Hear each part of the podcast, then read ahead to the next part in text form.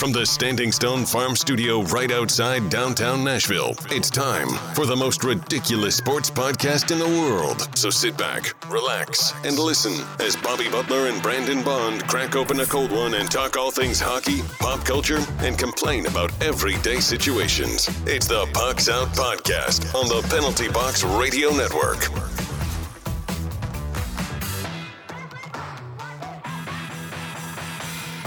Welcome into another episode of the Pucks Out Podcast. I'm Bobby. He's Brandon. Hey-o. You can find us on the three majors of social media at Pucks Out Pod. Now let's crack open this cold beer and let's get after it. Let's do it. Oh, that was right in my face, man. Minor. That's what she said.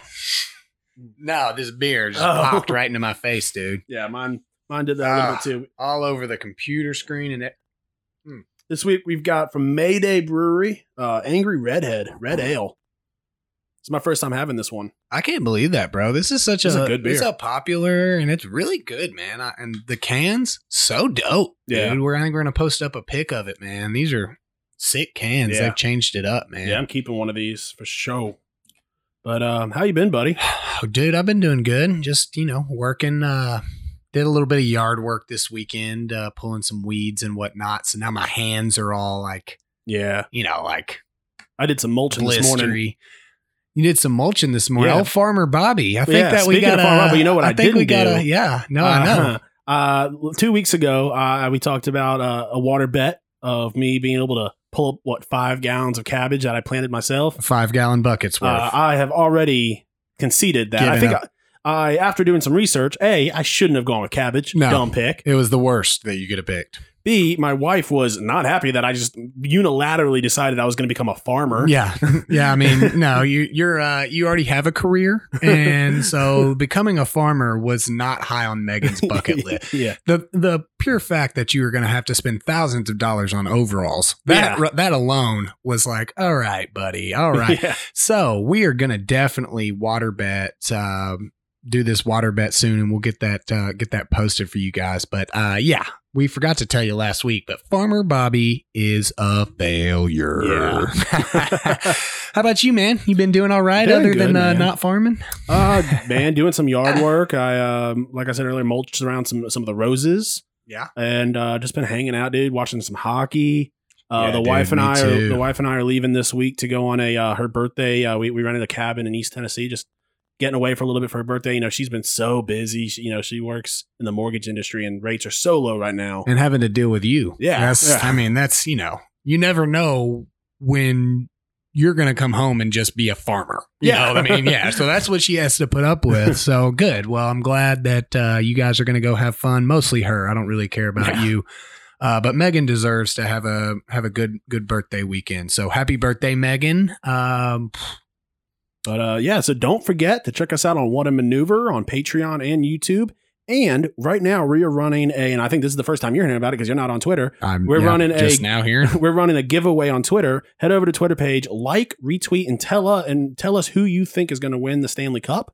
And you'll be entered into a drawing to win a $50 gift card to NHL Shop. And if you get it right, if you guess right on the winner of the Stanley Cup, you'll be entered in twice. So head on over to Twitter, do that. Looking forward to giving away some money, but it's all in good fun. Was not aware, but yeah. No, that's cool, man. I'm excited. I would definitely lose it if I was on Twitter and tried to enter it, so I'm not on there. So, all right, let's get in some news. Everything you need to know about what's happening on the ice. It's time for news from inside the boards.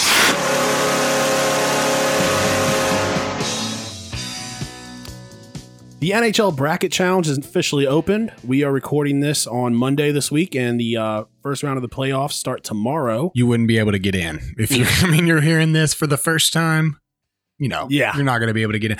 What is the NHL given this year? What am I going to win? I believe if you have 100% full bracket, you get $1 million. Oh, man. I don't even know what I'm going to do with my mill, dude. I'm going to have to put the money in the NHL shop gift card that we're going to have to give out. That maybe, hey, if I win this $1 million, I'll tell you what, Bobby, I'm buying all the materials for you to have to farm, because if money's the big object here, I want to actually see you go through and fail. So That's well, it wasn't, money wasn't the biggest issue. It was the time. It was we are already in the middle of renovation. Sorry, bro. Nope. I'll pay for the renovation. No, I don't. No, I'm not. Yeah. What if I accidentally win and now I'm on the hook for renovations and you to farm? I don't know, man. Bobby, how do you pay for this? Well, my buddy won a contest. It might be worth my money though, honestly, just to watch you farm every day, dude. Because I would like a video blog. I would see you as my personal farmer that I get to get entertainment through like a Zoom meeting every day. What'd you do with your million, Bob? Probably do the renovation. Well, at least that's what my wife would want to hear. But yeah, lots of overalls. Lots of overalls. Yeah. Obviously, you gotta have that's probably why you really didn't do the farming challenges, because the lack of overalls already. Yeah. You know, you weren't in the right mindset. Yeah. But like we've said a couple of weeks ago, if What a Maneuver can get some Pucks Out Podcast overalls, then we're in it. Overalls, coveralls. Yeah. I mean, there's lots of things that I think should be on there that are not. So, yeah. But we do have some masks, though. We might have, if we get enough people to want some of those, we might start selling. Yeah, I know. I love mine, dude. Yeah. I love mine. But all right. So, back to the news. So, if you've already entered into the bracket challenge, let us know how yours is going. No positive test results among the about the 7,200 tests administered during the second week of Phase 4. Dude, the NHL has freaking killed the bubble, dude. Yeah. NBA's doing really well, too, though. You know, baseball, not so much. But, I mean, they're not bubbled, so that would be a why their bubble's not working. Yeah, they got a terrible bubble.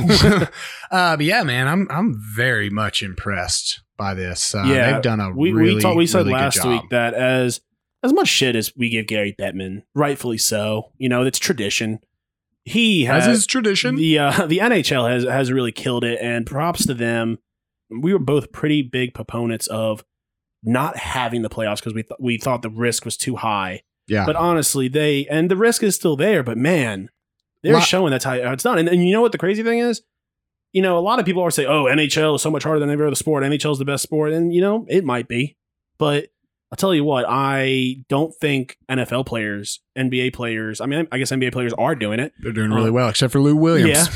Yeah. But it seems that, you know, they are, you know, they're dealing with life in the bubble. And the NHL spent the money and the time and the resources to put these guys in a position where they're comfortable. The fact that they're all, I think it's great that they're all staying in the same hotel. I think that helps. They're having like ping pong championships between teams. Yeah. I mean, we often look like idiots, but usually we're the cause of ourselves looking like idiots. And this time, Gary Bettman's made us look like the idiot. Yeah. And I couldn't be happier about this time about being the idiot in the situation. And because of that, I think I'm going to hold off on him next time he's at Bridgestone. I'll wait like 10 seconds before I start booing. That's fair. Yeah, give him 10 seconds, Bettman, then right back to booing. Gary Bettman, we are going to give you. I'll tell you what, how about instead of booing, we hiss, you know, we'll hiss at him, dude. Just give him some fang fingers. Yeah. Yeah. Well, I don't subscribe to the fang fingers. Yeah. I think it's dumb. We're a large saber-toothed tiger, and they would never just, claw fingers at you. It's claw arms, dude. Yeah. You know, like I'm trying to get that going. It's very unsuccessful. Yeah, I've helped. We try. We occasionally get some drunk people next to us who might, you know, do it for the first time then forget. Usually we'll get a couple laughs out of it. Yeah, and sometimes we'll get people are very upset that through this joke process. Like I'm like, dude, finger, this doesn't make sense. But yeah, I'm not. So, you know, we'll hiss him or claw arms him. Yeah. And you said before, still calling it phases. Yeah. I mean, it's the playoffs. We're past the phases. Second week of Phase 4. You mean games? Yeah. Like what a silly way of putting that. Like it'll be 10 years from now. We're in phase 300 now of right. They're you know, our kids are going to be like, why do they keep calling this phase? Yeah. Wow. You don't remember the coronavirus days, little lad. You know. But in our day, they called it phases, and so. Oh, apparently they just kept going with it. Oh, you mean back when people could actually be next to each other? Yeah, right. Back when people could go to sports? Right, exactly. Now all stadiums are just drive-in stadiums, like a drive-in theater. You just drive your car up and, you know, hook yourself up to the radio. Yeah. DUIs are going to skyrocket. They're going to be or Uber drivers are going to be making a mint, dude. Yeah. But All right, so let's get out of here. Let's go to the outside. Now that you know what's happening inside the boards, time for the rest of the headlines with news from outside the boards. Boo. I'm just going to boo before you even start reading, dude. Fall sports, specifically the NCAA, may be canceled. I have here to look up sources because at the time I was some Twitter stuff, but I'm not going to do that. But take my word for it.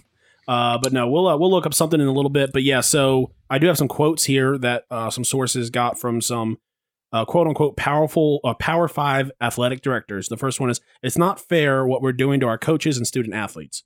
The sooner we can come to finality, the better. Another one says, I think it's inevitable that the season will not be played in the fall. Neither athletic director wished to be identified due to sensitivity of the situation. Speak for yourself, everybody, but the SEC.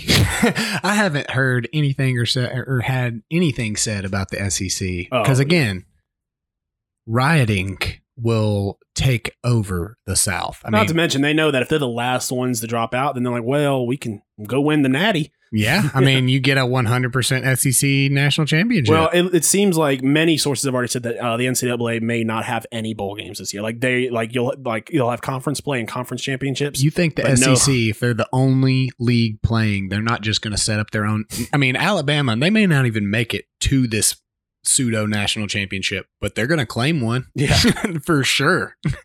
Yeah, man.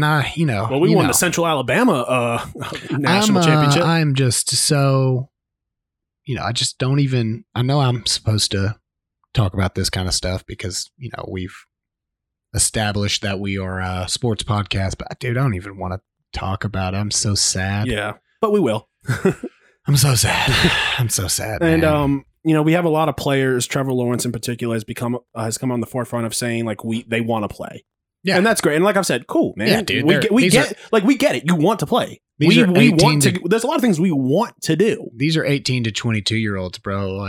They want to play. I mean, this is. I mean, this is something that sometimes you gotta take it out of the hands of the people. We get it. You want to go pro, and this is your pathway to go pro. When one of these kids get injured and they want to go out there, if a doctor says this is going to hurt you long term, you just have to not let that kid go play football. So, yeah. I mean, this might be a similar situation. And here's the thing, because it would be understandable if the NCAA or even one major school came out and said, okay, how about this as an idea for a bubble? Well, the problem is we haven't seen any of that because it is unreasonable to expect college athletes to be in a bubble. Yeah, absolutely. Because I mean, if they're in a bubble, then that means, are they going to classes? Yeah. Are they going to, so I mean, there's so many more questions. Not every school has gone virtual. And so the moment that happens, that means every team that they play, if all it takes is one team not to be in a bubble, I mean, we've seen what happened in the MLB. I mean, all it takes is one team, and then happens when you have to cancel. This is not like baseball or hockey where you have multiple games in a week. Let me hit you with this, though. We bring back the NCAA football game, and players have to player lock, and they have to play each other via Twitch, dude. I'm all for it. You're in? Yeah. Okay. Well, I'm gonna throw that out there, because we often have large athletic directors and NCAA representatives that listen to us. So, just throwing it out there. Well, I've got lunch tomorrow with Fulmer, so I'll let him know. Okay. Yeah. I mean, Fulmer's got a lot of influence in that sphere. So I'm not a big college guy. That's really the only AD I can name off the top of my head. Right there. Yeah. Yeah. I mean, it's a pretty big name. He's a national championship winning coach. And, we're here in Tennessee. So everybody that's generally listening, except for our bro in Australia, dude, my boy Keith, they'll know who he is. So that was a good call. I mean, that was a smart choice by you. All right. So we're going to move into our main discussion for the day.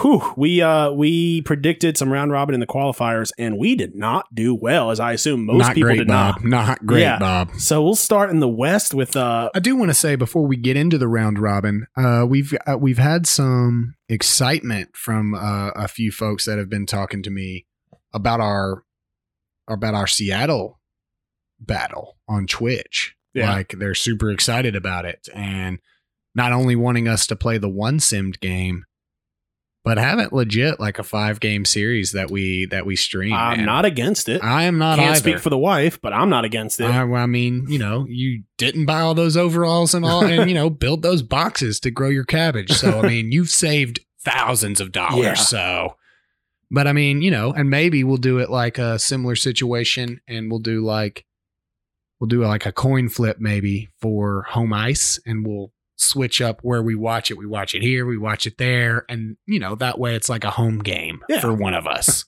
Yeah. So I'm definitely changing, though, after game one, just so you know. Okay, let's get back into the actual discussion. But I did want to throw out that I'm very excited. How about this? How, since I won the poll, I get home ice advantage. I feel like that's fair. You get to change when you're on home ice. You get last change on home ice, which means you can put Draisaitl in on home ice. No, because I get to, because, you know, you get home ice. It means I got to go to your place more times than you have to come to mine. I feel that if we're going to do it like a legit 7-game series, that you should get to change your roster after each round. Oh. Now, let's turn injuries on, though. And if a guy gets injured, he's out. Fair? Sure. Yeah. All right. So there we go. All right, so let's start in the West with number 8 Calgary, who won 3 games to 1 over number 9 Winnipeg.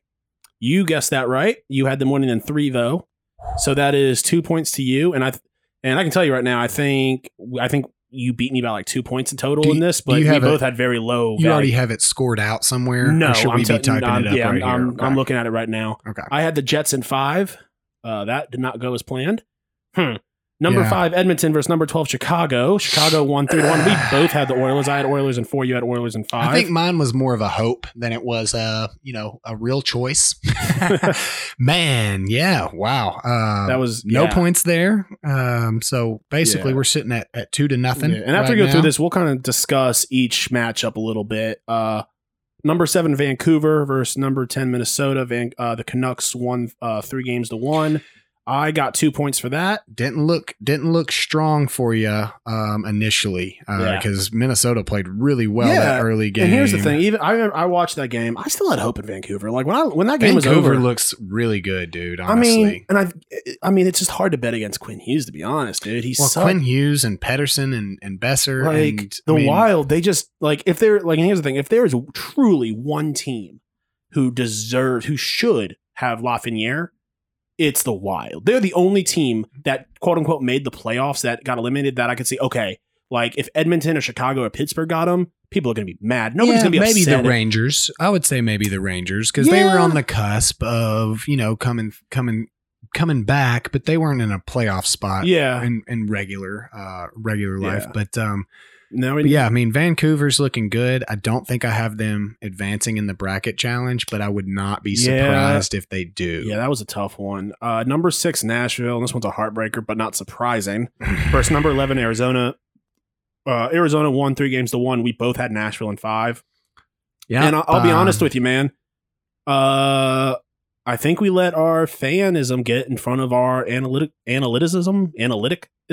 It was very clear after game 1. That we had memory loss through the 4 months. Well, because the Preds, it's not like they were worse than they usually were. They were the team that we saw they were for the whole season. They were streaking, and I think the biggest thing is, I mean, I would say overall in those 4 games, 3 of those 4 games, the Preds played good hockey games. I think that in a 5-game series, though, losing game 1 when you get in that hole and you aren't able to fall back on your one of the very few home ice advantages that you gain from playing at home. Not that they have played well lately at home, but I mean, the game 1, we didn't look good. We didn't play a full game, and that's a problem.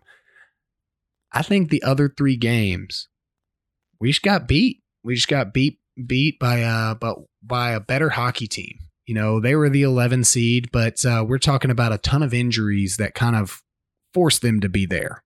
Yeah. They had great goaltending. They had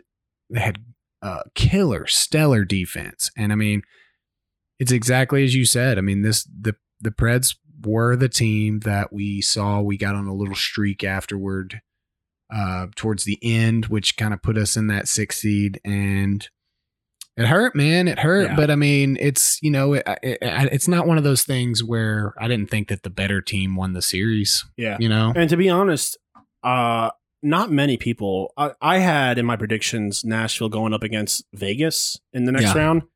We weren't beating Vegas, man.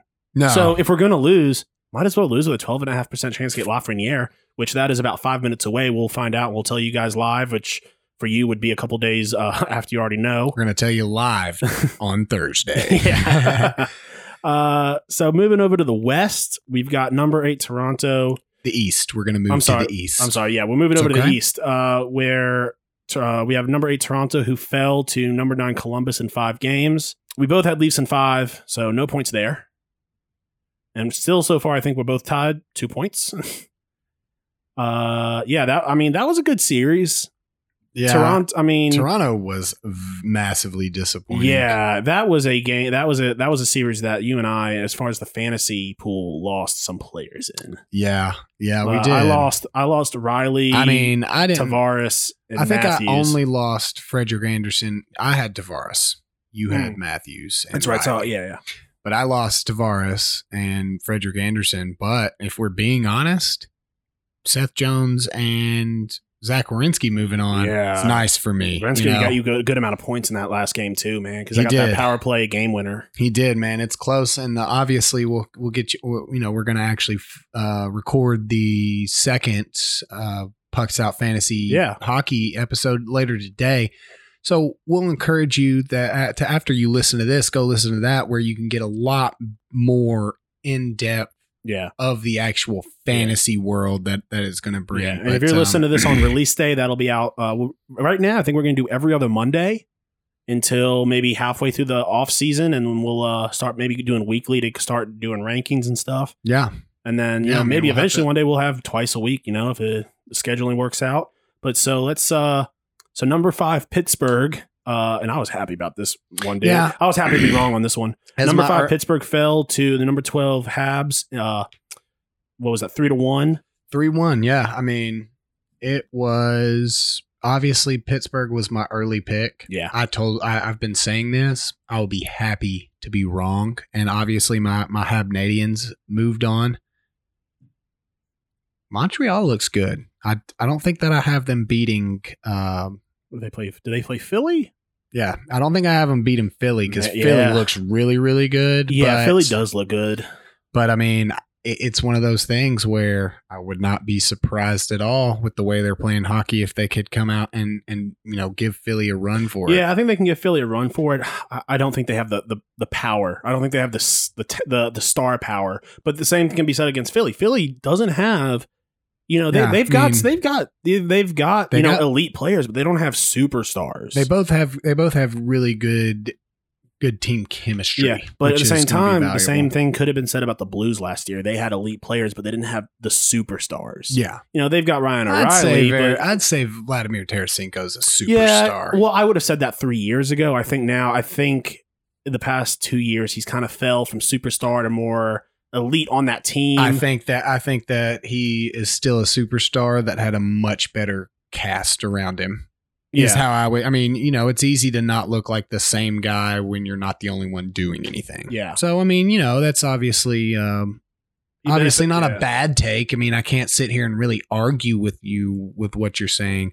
I think that it's just Ryan O'Reilly really stepping his game up. Exactly. Yeah. And they got really good goaltending and, you know, so, but yeah, I mean, the Habs moving on and playing Philly, that's going to be a good matchup. Yeah, honestly, it looks like every matchup is going to be. Like, I know. There's only one matchup that's like but even then, it's like a good matchup with the Avs versus Arizona, which we'll talk about in a bit. But so now we've got number 7 Islanders, and this killed us. Who beat number 10 Florida 3-1? We both had Panthers in 5. Yeah. It does. It's not really killing us since we're both equally horrendous, you know? So, I mean, I really thought, obviously you did as well. I really thought that the Panthers were going to, I mean, I didn't necessarily like, I wasn't dead set they were going to win, but I thought they were going to edge them out. Thought they were going to give them at least a good run. And I mean, those three games that New York won, I mean, it didn't even really look that like was the least interesting game of the series. I mean, very much and so. I mean, the NHL knew that because they kept giving them the noon start time or the 11 o'clock central start time. They knew that was going to be just a shit series. Yeah. And I mean, the Islanders, they are who we thought they were, to quote Dennis Green. You know, I mean, winning low scoring games, but I mean, some of their star power showed up. You know, Matty Barzal looked really good. You know, their defense was looking really strong. Got really good goaltending. I mean, they're a team that the Caps are going to have to look out for. And that was one of the tougher choices for me in the bracket challenge. Yeah. But all right. So moving on to where you took the lead and the I think you took the victory. This is your game winner on this one. Game winner, dude. I'm basically like Connor McDavid. Whereas you're not participating in the playoffs. Right. Well, I'm like Connor McDavid where I have a nice game winner, but it's not very... If it makes you feel better, both you and Connor McDavid are going to have the same amount of points after round one in the playoffs. That does make me feel a lot better, except for it doesn't because he was on my fantasy squad. But so number 6, Carolina swept the number 11 Rangers. I had Rangers in 5. You had Hurricanes in 4. Man, I'm gonna say this. I thought this was one of the most intriguing series in the entire qualifying rounds. I mean, it was chippy. It looked like playoff hockey, and I'm very sad that we didn't get more of it. You know, that was my biggest thing with the Rangers Canes. I'm excited to see the Canes play, and if a little sneak preview, I have the Canes advancing. I mean, Boston. I'm wearing my Hurricane sweater right now, and you know I've been all aboard the Bruins train and thinking they're going to go all the way. And in a couple of my brackets, in one of my brackets I do, but in the bracket we have for the show, I've got Carolina going all the way to the finals. I've got them beating. I got Philly winning it, dude. I've got Carolina beating the Avalanche in the finals. I have Philly beating the Avalanche. My conference finals are Philly is the Canes over Philly and the Avs over Vegas. So if our guesses from the qualifying round have shown us anything, it's absolutely not going to be that. It's going to be Blackhawks versus the Habs. Yeah, it's going to be the Blackhawks Habs or like the Blues. Blues Bruins or something, or Blues Capitals. So, but yeah, that was a Sebastian Aho showed why he was a star in this league, and it's exciting to see for the Hurricanes. And, you know, Hurricanes are one of those teams that it's like, oh, I wouldn't really mind if they won, you know? Yeah. All right, so let's move into the round robins. I think you got took the lead, baby. I think you got one right, 6-2. So 6-2 in the East, I had Bruins, Caps, Flyers, Lightning. You had Caps, Bruins, Flyers, Lightning. All wrong on that. The final for that was Flyers, Tampa, Caps, Bruins. In the West, I had the Avalanche, Blues, Golden Knights, and Stars. In last place, you had Blues, Avs, Knights, Stars. Boom. Look at that Avs pick, dude, baby. Look at that Avs pick. We almost had the Stars right. Till the very last second. We had the Stars, dude. Freaking Stars. Man, they can't make anybody happy. Freaking Stars. I can't wait till Davey gets here and we record this fantasy episode, dude. I'm going to bash him. Can you believe we invited a Stars fan to be a part of our fantasy podcast? Well, we need someone who we can... I was going to say someone we can always beat, but... Looking back at the Winter Classic, who knows? No, that you know, and I mean, he was, you know, he's a pretty good fantasy player as well. Yeah. So you know, we will set our bias aside for good content. Yeah, we're not going to invite a bad fantasy player for a fantasy show. That's right. We should, though, because we could bash on them. All right. So you got an extra 2 points. So I think the final score was 6-2, baby. 6-2. Ooh, I don't know what the possible points were, but we did not meet that. A lot. And the first round of the 2020 draft is going to be the New York Rangers, bud. Looks like Lafreniere going. I'm actually not mad about that. Obviously one of the Preds, but could have been Pittsburgh. Much worse. Could have been Pittsburgh or could Edmonton. Have been Edmonton. Yeah. Could have been, I guess it could have been the Blackhawks, but you know, somehow they may have come up there and won it. So yeah. I think we were done with Vegas and Blackhawks. If not, we should be. I think we both, for the most part, I've got Vegas winning that. You think you've got the Hawks winning in your bracket? I believe that I do, but I'll actually pull up my bracket right now so we can. No, I definitely do have the Blackhawks winning. So got them winning in 7. So I really hope that it's a good series. Again, it's one of those situations where your boy won't be mad if he's wrong. Yeah. You know, like. Yeah, I've got Vegas winning in 7. You got any sweeps? Ooh, do I have any sweeps? No. I do. Yes, I do. I've got Colorado beating Arizona in 4. Okay. I do have a sweep. I have Tampa beating Columbus in 4. I think that they're mad. I think they're upset. I've got Columbus winning in 7. Really? Really? Yeah. I just don't think that. We're going to talk about it. We'll talk about it. We'll talk about it. So, and I mean, we have until technically tomorrow from recording to lock these in. They're not locked in yet. But I think mine's fairly locked in. That Tampa Bay Columbus is the one that I had trouble with all these, that matchup in particular because of last year. Yeah. Are they going to be angry or are they in their heads now? Nah, I think they're angry, dude. I mean, you know. I don't know. I mean, you could be absolutely right. Yeah. But the question is, which GIF are they? Are they the Key and Peele skit where he's sweating, or is he the Jack Nicholson like the GIF? Yeah. I think that if I had to guess, I think the Lightning players are probably excited about this draw. I would be. You know, I mean, you get a chance. So here's the thing, though. I think it depends on game one. If Columbus squeaks, but I'm saying if Columbus squeaks out game one. That'll fuck with Tampa Bay's head, dude. They go from being angry to now they're on the ropes and they're like, crap, we remember what happened last year. Right. If Tampa comes out fast and hard and they take it to Columbus, then I mean, but that can be said with any series. But I think for this series in particular, that first game is important. I think first goal of that first game is more important than any other series. As you heard, I don't think that Columbus is going to get that first win. So, yeah. Let's move into the Avalanche playing the Coyotes. I think this will be a decent series. Obviously, I think that I have the Avs going to the Stanley Cup. I have them winning in 5. I would not be surprised if it's a better series than that, but I wouldn't be surprised if you were right and it's a sweep. You know, I mean. Yeah, and the reason I gave it a sweep, and one thing I've learned, whether it's March Madness or the NFL playoffs or October, or it's, you know, October and you got baseball, or it's the Stanley Cup playoffs, is that you never freaking know what's going to happen, man. And no, right. And honestly, you can look at all the analytics you want. You went a really long way to say I don't know what's going. Yeah.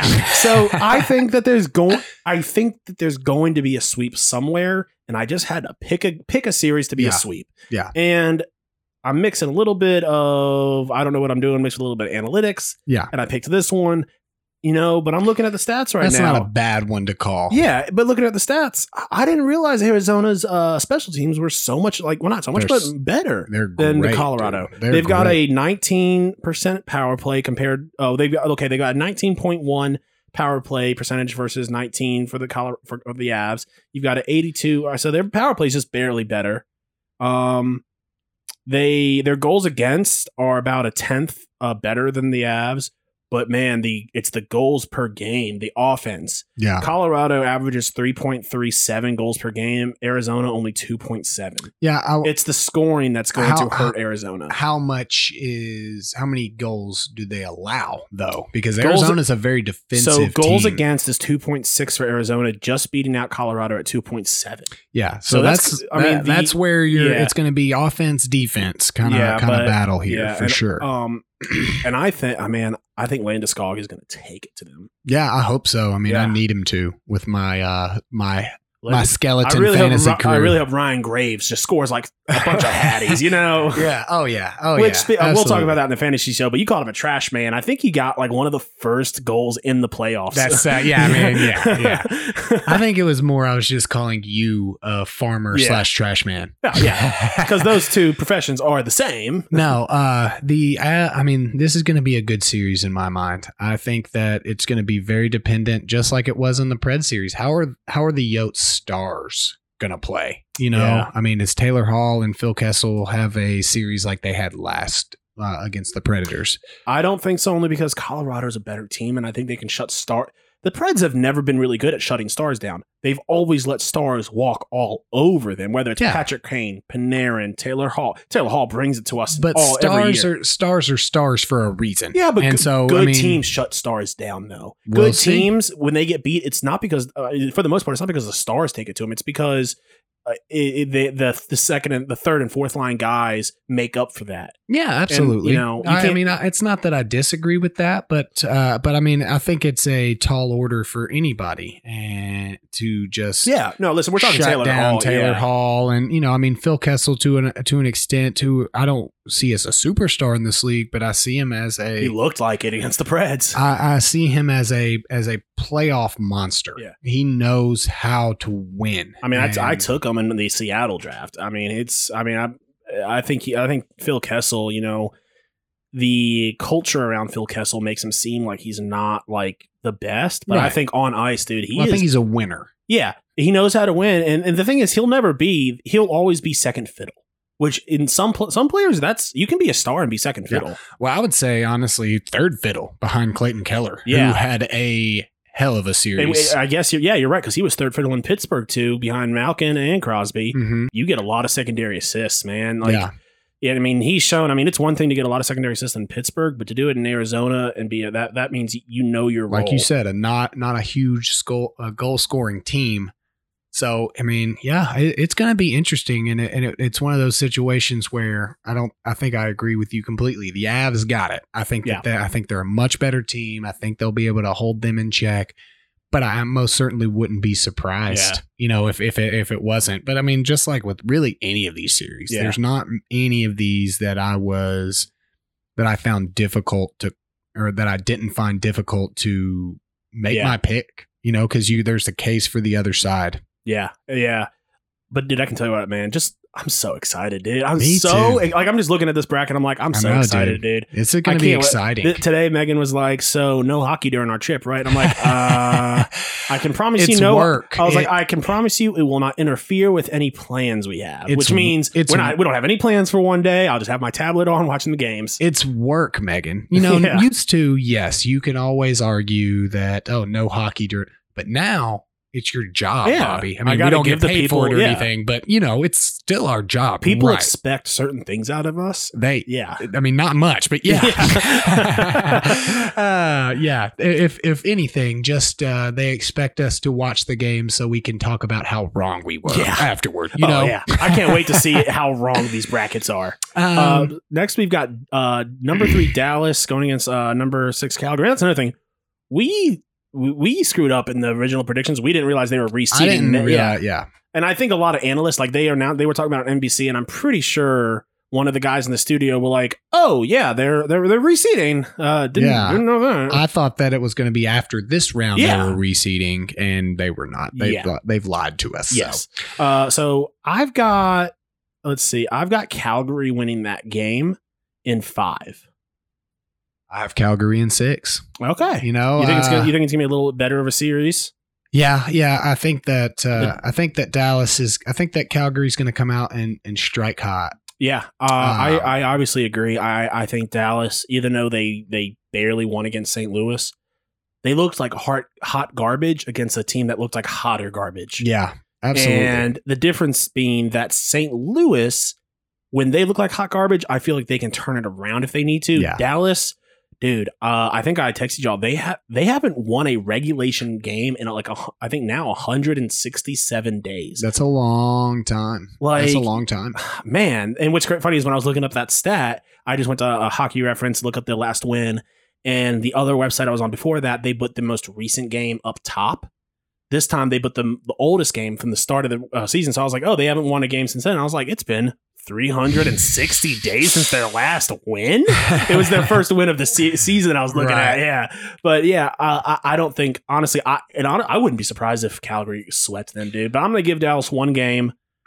And that's, I think, one too many. I don't think Dallas is a good team. I think that Dallas is a garbage team in the second half of the season, and they're continuing in that way. I don't know if it's as much as I'm hating on Dallas like you are, as much as I'm feeling the flames. So here's the thing: I have no hate against Dallas. But they're not the Blackhawks or anything like that. I respect Dallas. I like the city of Dallas. I like the team. No, mine I'm not is saying purely that analytical. No, I'm not saying that you are saying any of that stuff, but it seems more. And again, I don't want to put words in your mouth. It seems more that you are on the Flames because you don't believe in Dallas, whereas I just believe in the Flames. Yeah, I will say that. I think it's maybe because I just don't watch as many Flames games as I should. Yeah. Obviously, they've got Tuchuk. They got Johnny Hockey. Elias Lindholm. Yeah. And Mark Giordano, who didn't really step up. And that's the whole thing, is I am unfortunately not as familiar with the Flames as I am all the other teams for some reason. That's just the one team that's always in my years. Yeah, they've always been in my blind spot, which is weird because I love watching Vancouver. I've seen a lot of Vancouver games and LA games. Calgary's always fallen in my blind spot. Not sure why. But no, listen, I did watch their games, and I watched pretty much every game during the qualifying rounds, and they looked good. Yeah, it did, and that's why I'm giving Dallas. I would have originally said 6 games, but looking how good Calgary is, I think they slip up once, and like I said, I would not be surprised if they sweep them. I don't necessarily disagree with that. I just think that, and it's funny because the stars. You don't know if they're going to show up. Yeah. That's the problem. And also, is Ben Bishop going to show up? I mean, yeah, that's a tough call. And I mean, the defense hasn't looked good. And again, it goes back to those round robin games are really, really hard to judge it. Yeah. And I think that what I'm more judging Dallas on is when a lot of these teams in the round robins, they ended the season strong.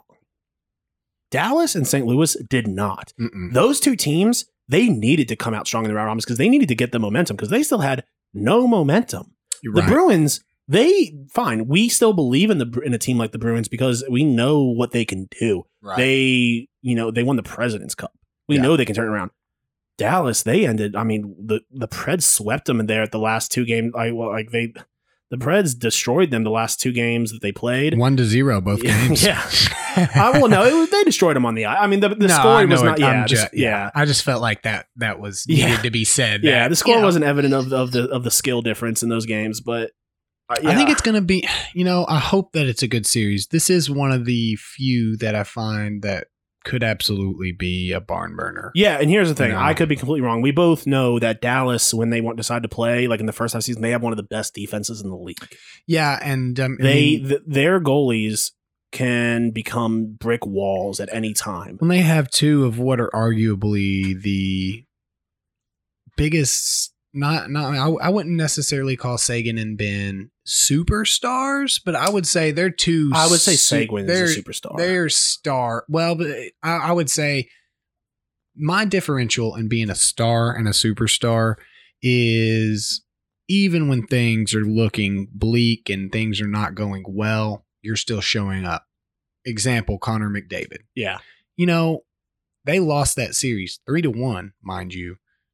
And Connor McDavid still looked like the best player on the ice. And McDavid and Draisaitl, they're not on our playoff teams anymore. They got us a lot of points. Yeah, right. Yeah, absolutely. We would have been screwed if they hadn't shown up. So I would say that it is a very regular thing for Sagan and Ben to just disappear, not show up and disappear. And so that is where my categorization of a star in this league and a superstar in this league is differentiated, right. You know? But at the exact same time of saying all that, those two guys could absolutely show up. Yeah, and Jamie Benn could stonewall, and the stars could sweep. You know, that's where we're at right now with this playoffs and these setups. And as much as shit as I talked, I wouldn't be shocked. No, it would be a little surprising. Yeah. I mean, you know, it would be less surprising if the Stars went 1-7, and it would be more surprising if the Stars go and win 4. But it could be anywhere in between those two things, you know? Yeah. So if you're listening to this, know that we don't really know what to talk about. Anything could happen. Yeah. I mean, I feel like if you're here with us on episode 30, I don't think we even highlighted that. That's a milestone, I would say. They already know we don't know what we're talking about half the time, you know? I mean, but that's pretty much why we did this, is because that's pretty much why we started this podcast, is because we just like to talk, dude. Yeah. We just like to talk. Right, wrong. Yeah. We'll battle to the end. So let's talk St. Louis and Vancouver. Yeah, let's do this. This one, I think I might be alone on this one. I've got Vancouver winning 7. Yeah, I think I have the Blues winning. I don't know. The Blues winning 6. Here's the thing. I'm only going off what I saw the second half of the season in the round robin. And frankly, I think Quinn Hughes took that 4 months and taken a leap forward in his skill level. I think Quinn Hughes went from an elite rookie to a superstar in the league. Yeah. I mean, it's hard to argue with that point. I mean, you know? That just goes to say, I mean, 4 months for a 27-year-old player is a lot different than 4 months for, how old is Quinn Hughes? 19, 20 years old? Yeah, he's a youth. I mean, he's a street youth, for sure. Yeah. You know? I mean, I don't see how they can contain him. Yeah. And that's not even talking about the other guy. I mean, Elias Pettersson. I mean, they've got to deal with him. I mean, Brock Boeser. I mean, I think Bo Horvat's had a good series. I mean, yeah, they'll have to, Vancouver will have to deal with Ryan O'Reilly and Tarasenko and Parayko, but you Vancouver know, is what I would say, and I don't know if you agree with this classification, but they're scrappy. Yeah. You know, they're a scrappy team. And I don't think the Blues can be scrappy, dude. This is not the Blues from the 80s and the 70s anymore. There is something to say. I mean, again, going from qualifying rounds to playing in the actual NHL playoffs, there's something to be said about that as a team that had just previously won the Stanley Cup. I think that the teams who coming out of round robins are at a big disadvantage. I agree. I absolutely agree with that, because there was nothing on the line, really, you know? And so you've had this other team who has had to scrap through a, for all intents and purposes, a playoff series to get into the actual playoffs. And I think especially for two teams in particular, St. Louis and Boston, they are going to struggle the most, because here's the thing. They had nothing to gain. Yeah. But teams like Tampa Bay and Washington and Vegas and Dallas, obviously Dallas did not take advantage. They could only go up. Yeah. They only had one way to go. Teams like St. Louis and Boston only could have gone down. Yeah. Right, and so I think that going from this, I mean, everyone's saying, oh, it was so competitive. Some of those games, those round robin games, they didn't look competitive, dude. Yeah, and now let me hit you with this, and just I completely agree with that thought process. But to sit here and play devil's advocate, are some of these teams that are just playing in that qualifying round, that are playing for their NHL lives, are they going to come into this series a little more beat up than these other guys? I definitely, you know? Yeah, and there are some cases where that is the truth. But I think a lot of the teams that got beat up lost. If we were sitting here and Winnipeg was in here, well, they'd be in trouble. Yeah. If Winnipeg was coming in here without Scheifele and Patrick Laine, I would say they would get swept, whoever they played. And to an extent, Blake Wheeler, even though he played the whole series. Yeah. I mean, if we were talking about the Preds coming in here with unhealthy, we've seen the difference what a healthy Victor Arvidsson is. Arvidsson got hurt, of course, because that's what happens to the Preds. Yeah, we would be. But I think, you know, just looking through, I mean, Chicago's healthy. Arizona is, I think they're not exactly healthy. Kemper's got some issues. Calgary, I believe, is healthy. I'm looking through the list. I don't know many of the qualifying teams. And, you know, these, I mean, they've got a day, 2 days to recover. Obviously, there might be some injuries that we don't know about, but for the most part, I think they're coming in fresh. And a lot of these teams that won the qualifying rounds, minus Chicago, are young teams.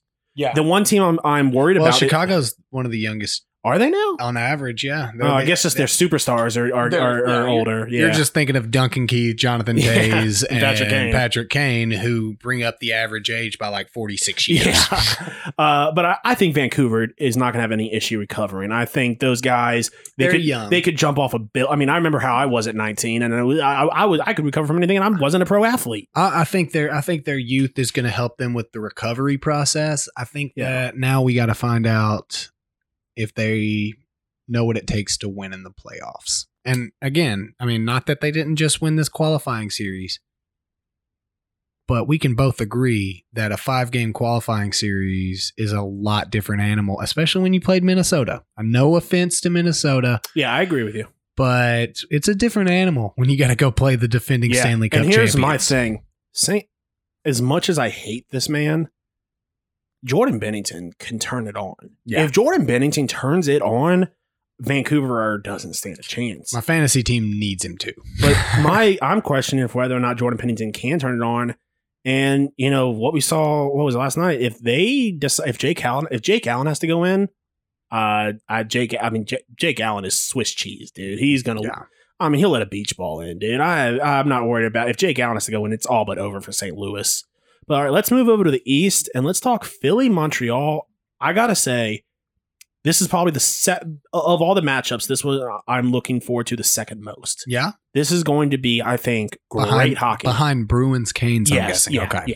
Yeah. I think that's everybody's favorite is Bruins, Canes. I'm very excited about that. But for what it's worth, it's a hard toss up between Vegas and the Hawks for me. That true, and I think that's got its own storyline of old versus new, but I think that Philly, Montreal, it's just something seems very vintage about that matchup. Yeah. Like I'm excited about it. I think we're going to see a lot of fights. I think it's going to be the most physical of, and that might just be the reputation that both teams have from a while ago, but I think it's going to be a great matchup. I mean, looking through here, I don't think that's a bad call. I mean, Philly, just the style of hockey they play. And again, they've got some stars on their team, but they don't have superstars either, I wouldn't say. I mean, Claude Giroux is a superstar, or used to be a superstar. He is now more of a leader star on the team. Yeah. I'm in agreement, man. I mean, it is amazing that these two 1-12 matchups are so intriguing. Yeah. You know, I'm excited. I mean, Carter Hart versus Carey Price looks like a man on fire. Yeah, so did Carter Hart. I think goaltending's going to be great. I can't wait to see Ivan Provorov and Shea Weber drop the gloves. Yeah, well, Provorov, I don't know if he's going to want to do that, you know. No, I mean, this is going to be a really good series. I mean, Jonathan Drouin's played a hell of a series against Pittsburgh. Max Domi played really well. It was just. I feel like both teams are very similar in which they are relying more on meshing with their team chemistry rather than relying on a guy to score here or there. You know. But I think the big difference and what's gonna win the series. So first off, I've got Montreal. I've got Philly winning in 6. I think it's going to come down to special teams, man. I think. Yeah, for sure. The penalty kill, Philly's got an 81% penalty kill compared to Montreal's 78%. Yeah. I think that's what it's going to come down to is, when you put the physicality beside, when you're just playing straight hockey, can Montreal stay out of the box? Yeah. Can they stay disciplined? And because Philly's got a 20% power play, I have Montreal, or not Montreal. I have Philly. Maybe our brains want us to go Montreal. Yeah. I mean, I wouldn't be mad. That's my second team there. Yeah. I have the Flyers in 5. I think that it's going to be a great series. I think the Flyers are just going to be too much for them. You know, I think that they're not really going to. As a fan, I want to see Montreal win. Agreed. Because, while they're not my second team, I have love for the Habs. Yeah. Well, I'm about, you know, and Weber, just Weber alone. You got a lot of love for Weber. Yeah. You know, but I just don't. I don't see, unless, you know, barring something crazy, Philly losing that, dude. They're so hot right now, dude. They've been hot. They've continued to be hot over a 4-month break. Kevin Hayes is killing now, it. They do have some injuries. They are banged up a little bit. You've got Nolan Patrick. Well, Nolan Patrick's been injured for a long time. He's gonna be back in October. But Voracek and Lindblom are banged up day to day. We'll see what happens with them. But dude, I think, so I got them at 6, but then moving down, we've got Tampa Bay and Columbus, and I've got Columbus winning in 7. Yeah. And I have the Lightning winning in 4. I think I've already mentioned that. Yeah. I think the Lightning are going to be mad. They're going to be upset. I think you're going to be more mad after the series. If they lose in 7, then yeah, they'll be a little bit more mad. I think the boys are going to remember. I think they're going to look back to last year, and as good as Columbus looked against Toronto, I don't think that this is as good of a team as it was last year in the playoffs.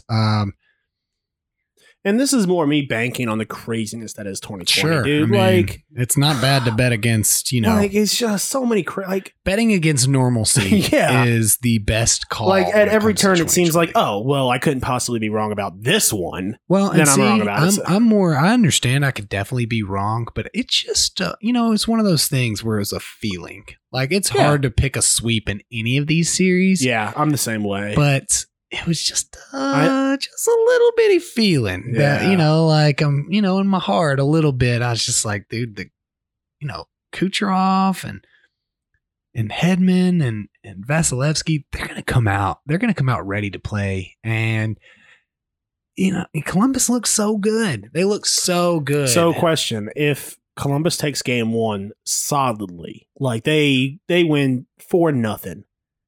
Do you backtrack and think that, or do you now think Tampa Bay now wins in 5? No. If Columbus wins game 1, and especially if they win it handily, I think actually my opinion would be different if Columbus wins a close game 1 rather than a big game 1. Yeah, I can see that, because then Tampa sees it as a fluke. If Columbus comes out and wins big game 1, I think it's going to be Tampa in 6. If Columbus comes by and squeaks by, I think it's Columbus in 5. So if they win like a game in overtime. Right. Or just like they come back from something and they're down, you know, that's demoralizing. Whereas if you come out and get shellacked, you know, guys give up way earlier than that.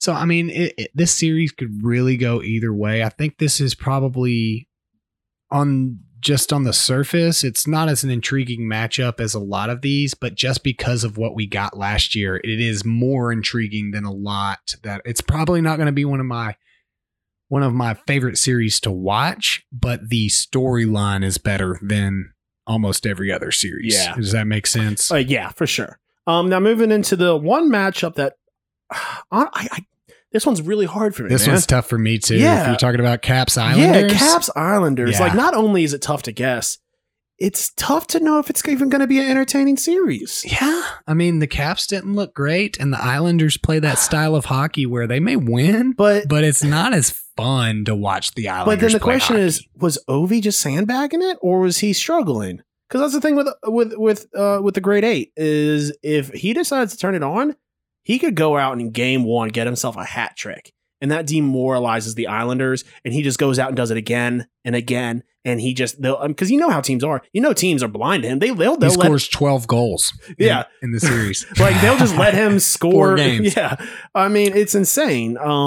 I've got Caps in 6 in that one. I think Washington's star power. I think that they are going to win. I think they got it, man, and I got them, so I don't foresee it being that hard for the Caps. Yeah, I have Caps in 6 as well, actually. I just think that the goal scoring is going to outdo the Islanders' defense first. Who's goalie mentality up in the Isles right now? Varlamov. Okay. And Grice have been I don't know. That's one of the series I didn't get into this that Let's much. Let's look at their stats. So, goals per game for Washington is 3.4, kind of as we expected. To only 2.7. The goals against, the Islanders are actually better. Goals against, they've got 2.79 compared to 3.07 for the Caps. Yeah, the Caps are a higher scoring team, therefore allowing more goals per game just as a general rule. So special teams falls slightly in the Caps' favor. You got 19% power play or 19.5% power play versus 17. So that's a pretty big difference for power play percentage. Penalty kill, 2% difference in favor of the Caps. I don't see, something crazy happening with that. I think the Caps have that pretty solidly. Yeah, I could see the Islanders winning, but it's going to take a lot of pucks to fall their way. Yeah. Pucks to fall their way and pucks not to fall in the Caps' favor. A lot of, Ovi hitting the bar. Right. Yeah. Absolutely. I agree with that. Not super intrigued by this series, if we're being honest. But, it's one of the probably one of my least. Like we've said a dozen times already, it's 2020. Who knows? It could turn out to be the best series in the playoffs. Absolutely, and that's totally plausible. But I just feel like the Islanders' play style just isn't conducive to winning fun. Well, the winning, they win. Yeah, but it's just not a fun playoff series. Yeah, exactly. So let's move on to what I think is both of ours favorite series is going to be. Yeah, and I think for many people, this is a rematch of what was it? Several years ago, Stanley Cup Western Conference Finals from a couple years ago. Eastern Conference Finals. Yes, I meant Eastern Conference Finals from a couple years ago. Bruins ranked coming in at number 4 versus number 5 Carolina. Oh, I'm excited, dude. Man, that's going to be good hockey. The freaking Canes are looking great, dude. I have the Canes winning in 7 games. I've got them winning in 6. I am just excited for this series, and it could go 4 games for the Bruins. I would be surprised if it is 4 games for the Canes. I'd be surprised if it goes 4 games at all. Sure, I would be surprised completely. But if the Bruins come out and win in 4 games, that's not like a world beating type of. Which, move, to be honest, I wouldn't be mad at because my fantasy team will greatly appreciate that. Yeah, if they go down in 4 games, I'm done. The Bobby Bruins. Yeah, because I've got Pasta, Marchand, McAvoy, and Rask. Well, freaking, I cannot believe I let him slide. Freaking Aho, dude! I can't believe I let Davey get Aho. Yeah. I'm frustrated with myself over that because I thought that I could get him around later than I did. And I mean, it sucks because I think I took Tavares over him. That just hurts. That hurts. Yeah. Well, I think the X factor in this, all the scoring, all the star power, I think the X factor is going to be goaltending. Yeah. I think who gets the better goaltending, and I don't think that it is crazy to say that Mrazek might outshine Rask. Yeah. Rask but I also wouldn't be surprised if they become barn burners and they, we that's see games 7-4. That's what I'm saying, man. I feel like the Bruins could absolutely win this in 4. I don't think the Canes have that kind of ability right now. At least, they might, but just to come out and just sweep the Bruins like they did the Rangers. So. I've got them in 6. You said you got them in 5 or 7. I have the Canes in 7. Canes in 7. So now let's move on to the second round. We'll just work our way backwards. Carolina versus Washington. I've got Carolina beating Washington. I don't think it made us select how many games in though. Did it for you? No, I think it's just the first round. Okay, the game amount. So I guess we'll go in. I think Carolina's going to beat Washington in 7. Yeah, I have Philly and Carolina. So I think I have Philly winning that series. I think that Philly would win in 6. I didn't even pick those, so just throwing it off the cuff. And then I have Tampa and Washington, of which I have Tampa winning, and I would say Tampa in 5, if I had to just throw a guess out there. So obviously I have Philly and Tampa in the Eastern Conference Finals, of which I have Philly going on. And I've got Philly over Columbus. I'm going to say it could really be 4 games, but I'm going to give Columbus 1 game. I'm going to spot in 1 game. I'm going to say Philly in 5 over Columbus, where I then have Philly and Carolina. I've got Carolina over Philly in 5. Wow. Yeah. You have them moving to the... to the finals. I've got Carolina winning the whole thing in this bracket. Wow. Okay. Yeah. Okay. And then back over to the West, Vegas versus Calgary. I think it's going to be a really good matchup. I think that could possibly be one of the best matchups if it gets there. But I've got Vegas winning, and I'm going to say Vegas in 7. Okay. And then Colorado versus Vancouver, and I'm going to take Colorado in 5. Okay. I mean, so you have Colorado and Vegas in your Western Conference Finals. With Colorado in 6. Okay. I have Colorado Blackhawks, and I think that I'll take Colorado in 6. And then I have the Blues Calgary, and I have the Flames winning in 7. And so I have I have the Avs playing the Flames in the Western Conference Finals, and I have the Avs beating them in 5 games.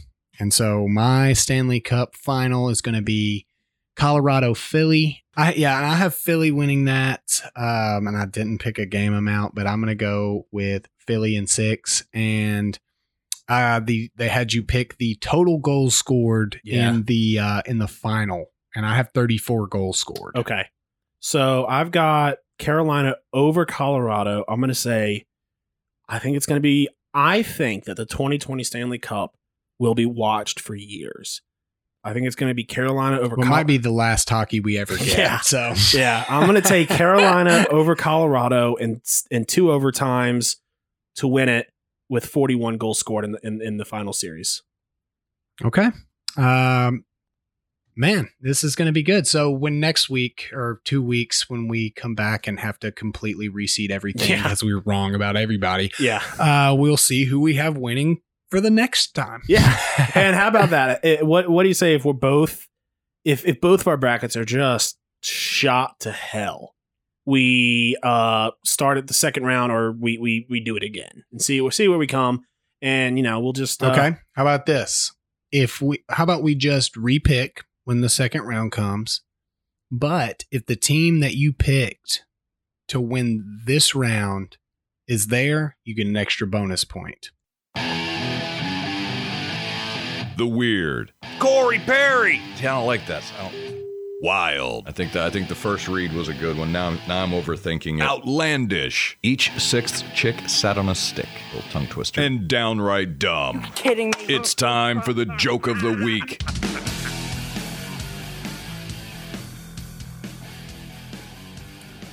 All right. So this one is pretty much on brand.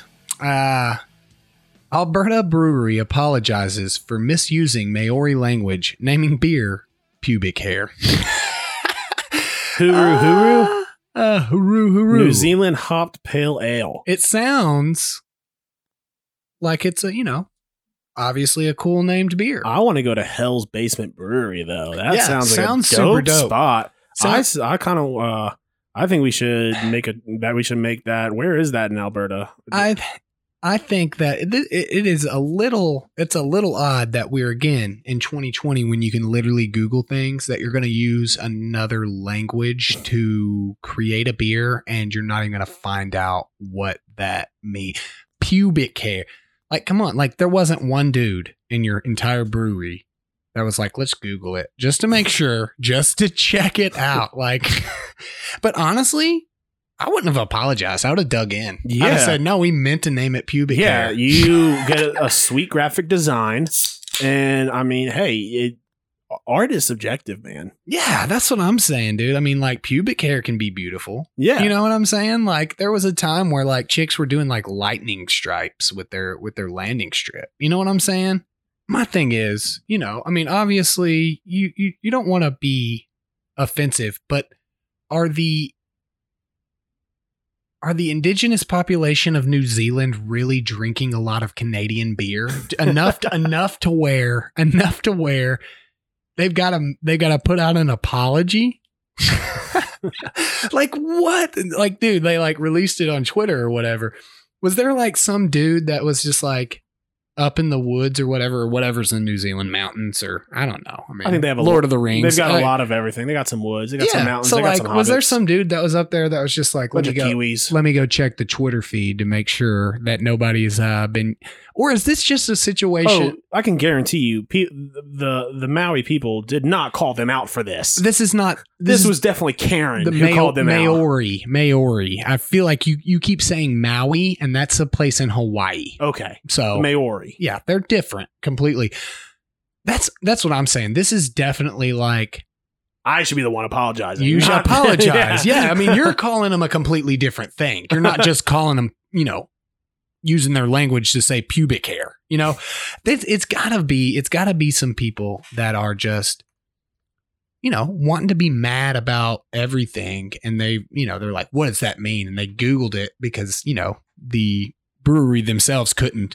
They're like, these guys are calling this beer pubic hair. And they were mad, dude. They asked to see the manager.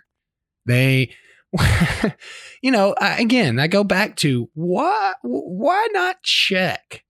He said, it was brought to my attention a few days ago that there's a new shop in Wellington, and it's called Huru Huru Authentic Leather. He said he sent the shop a Facebook message to ask what they thought the word meant. He said they responded that they found it in the dictionary as a word for feather. So I typed it in, and the Maori translate comes out as fur. Yeah, when the Maori look at the name of your store, they're not going to see feather or soft leather. They're going to see pubes. Yeah, I would have just dug in. I would have said, we knew. You know, we knew about the pubic hair situation. Yeah. Because, I mean, you know, that's the great thing about craft beer, man. You can get away with anything. Product to be rebranded. You know, honestly, again, I'm going back to... They should just call it pubic hair in English. Yeah, right. Exactly. We're going to rebrand it as pubic hair because, I mean, if we're going to, you know, we're all in. Yeah, I just, you know, I feel like if they rebranded it, I think I'd be out on it. You know what I'm saying? Yeah. Like, you can rebrand it if you want to satisfy some people that are probably not going to buy your beer. What if they just rebrand it, keep the name, but just change the logo? That's how they should rebrand it. See, right. Yeah, right. They're like totally messing with people. They're like, yeah, we're rebranding this, but it's just like a new picture of like some pubic hair. But yeah, it's about 2 hours away from downtown Calgary. So whenever we make our hockey trip out to the Flames, well, you might have to take an expensive Uber and go check this place out. Yeah. Well, no, I'm not going because they're rebranding. If they kept it as is, I'd be in. But rebranding, you boys out. Yeah. All right. Let's get out of here. We're not done. Not out of here, like of the episode, but out of talking about pubic hair. All right. So we are finishing up. Well, last week we finished up our Lord of the Rings discussion. Next week we will start our Hobbit discussion, and right now, and we're just gonna have a little fun. And this is not a battle royale. This is not a fight. I would win if it was. We will see because we're gonna do it. So we'll see because right now the my stats for drafts and stuff are pretty dominant. Yeah, but it's on Twitter, so and like, Facebook. Yeah, okay. Well, that's not helping your point, Bobby. You know, I want to get like a draft, like, you know, like I want the votes to be like from like around a fire pit, dude, or at a bar. You know, that's where I shine. All right. You know, so you dominate on the social media sphere because because honestly, you could frame the poll however you want. And I would have no idea because we're being honest. I much prefer just complaining about the draft results than I do actually being involved in it. So. All right. So we are ranking our favorite Lord of the Ring characters. Are we polling this too? No, this is not a poll. This is I mean, we can poll it. What is there to poll? Well, it's not a, this is not a win or a lose. Yeah, this is who we like. Well, right. We can poll it. This isn't a win or lose. It's who also agrees with our favorite characters comparatively, because I don't think we hit. Yeah. I, you know, there was one or two that maybe I was thinking about taking from yours and putting on mine, but I was like, no, you know, I'm just gonna because, like, besides my top one, I really don't have like a, there's some people I don't like, yeah, but there's not anybody that I'm like, oh, they have to be up there. But do we want to go 5-1? Yeah, let's do that. Okay.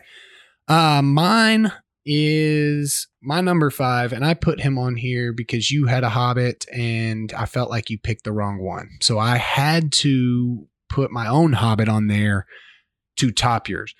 I'm a Merry guy. You know, Mary Brandybuck is his name. Dope name, by the way, yeah. Obviously. It's like Maramis or something, actually. So Mary is... now, you got the second best Hobbit, yeah, in my opinion, you know, on your list. There is no third best Hobbit. Those are the only good Hobbits. Those are the only good Hobbits. There's the bad Hobbits. There are other Hobbits. Yeah. But, you know, I just loved Mary. I always found that he had... Pippin, I felt like, had like the funny lines. Mary was kind of more of my spirit Hobbit, where, yeah, he had very witty retorts. I don't think he knows about Second Breakfast, Pip. Yeah. So old Mary from Mary and Pippin, my number 5. Who do you got at number 5, buddy? Number 5, I've got Boromir, man. You're such a, that's, I mean, only because it's Sean Bean, dude. He's such a traitor. Okay. I mean, he's real though. I mean, like, sure. Because dead. Yeah. Well, that could be said about all of his roles. Yeah, that's true. That's a Sean Bean trait. Yeah. We should do a whole discussion on just Sean Bean. Do like a 500 episode series of Sean Bean. Yeah. I'm in. Yeah. Yeah. I liked Boromir when he had his moments. I don't know, man. He showed what the ring was really about. Yeah. So I was just searching for, there was a specific scene of Pippin I was looking for. And I typed in, and I know I saw it the other day and I typed in best of Pippin scene. Came up with a bunch of Scottie Pippen. Yeah, I was about to say, yeah, man, that's probably not the best way to Google it. You know, the most well-known Pippen. Yeah, yeah. Dude could dunk. Yeah. He had some hops for a Hobbit. Yeah, so I had Boromir. Yeah, a complex character. One of, you know, the best, some of the best acting in the series comes from Sean Bean. I mean, but let's be honest, great acting is not a shortage in the series, but he steals the scenes that he is in. One does not just simply steal the entire Lord of the Rings series unless you're Sean Bean. Yeah. Okay. So number 4, and I like this one, and man, we could have done a top 10 and he would have been in there. We could have, but he just didn't make my top 5. My number 4 is freaking Treebeard, dude. I loved Treebeard. I thought he had great insight. He wasn't super knowledgeable about the world outside of, you know, the forest. Yeah. He had no clue about hobbits. He thought they were baby orcs, you know. Treebeard, I mean, dude, just purely based off of his fight scene at old Saruman's palace, dude. Yeah, it's like, Isengard. That's enough to put him on my top 5 alone, but like just like the whole theory of the like trees being able to talk and stuff. Yeah. So Treebeard, I feel like he, while not getting a lot of play throughout the movies, is a very, very valuable asset. Like think about if Isengard wouldn't have fell at the same time as at Helm's Deep, the orcs at Helm's Deep. Like we're talking about a different war. Yeah. You know, so I think there's numerous reasons why Treebeard is on my top 5, but mostly because dope beard as a tree. You know what I'm saying? That's super dope. Yeah. So what do you got at number 4? Number four, and we were just talking about him, is Pippin, dude. I mean, whether it's in the beginning or in Fellowship where they're, first off, as much as I don't like hobbits, dude, I could drink with hobbits any day. Dude, I love shanties, dude. We could outdrink the shit out of hobbits, dude. You know what I'm saying? They're like 3 foot. Yeah. But no, so I mean, I'm a big fan of shanties and like bar, like sing-alongs, and dude, the hobbits know how to do it, dude. Yeah, I agree. Like the dwarves have some good sing-alongs. Some of the hobbits. Others are like Frodo. Yeah, what a dick. Yeah. I don't know if I'd go that far, but yeah. Yeah. I mean, I'm just saying he he could have just trusted Sam the whole time and not been, but we'll get it. That's a whole different conversation. Well, Rudy was offside, so it was hard to trust Sam, you know? Very true.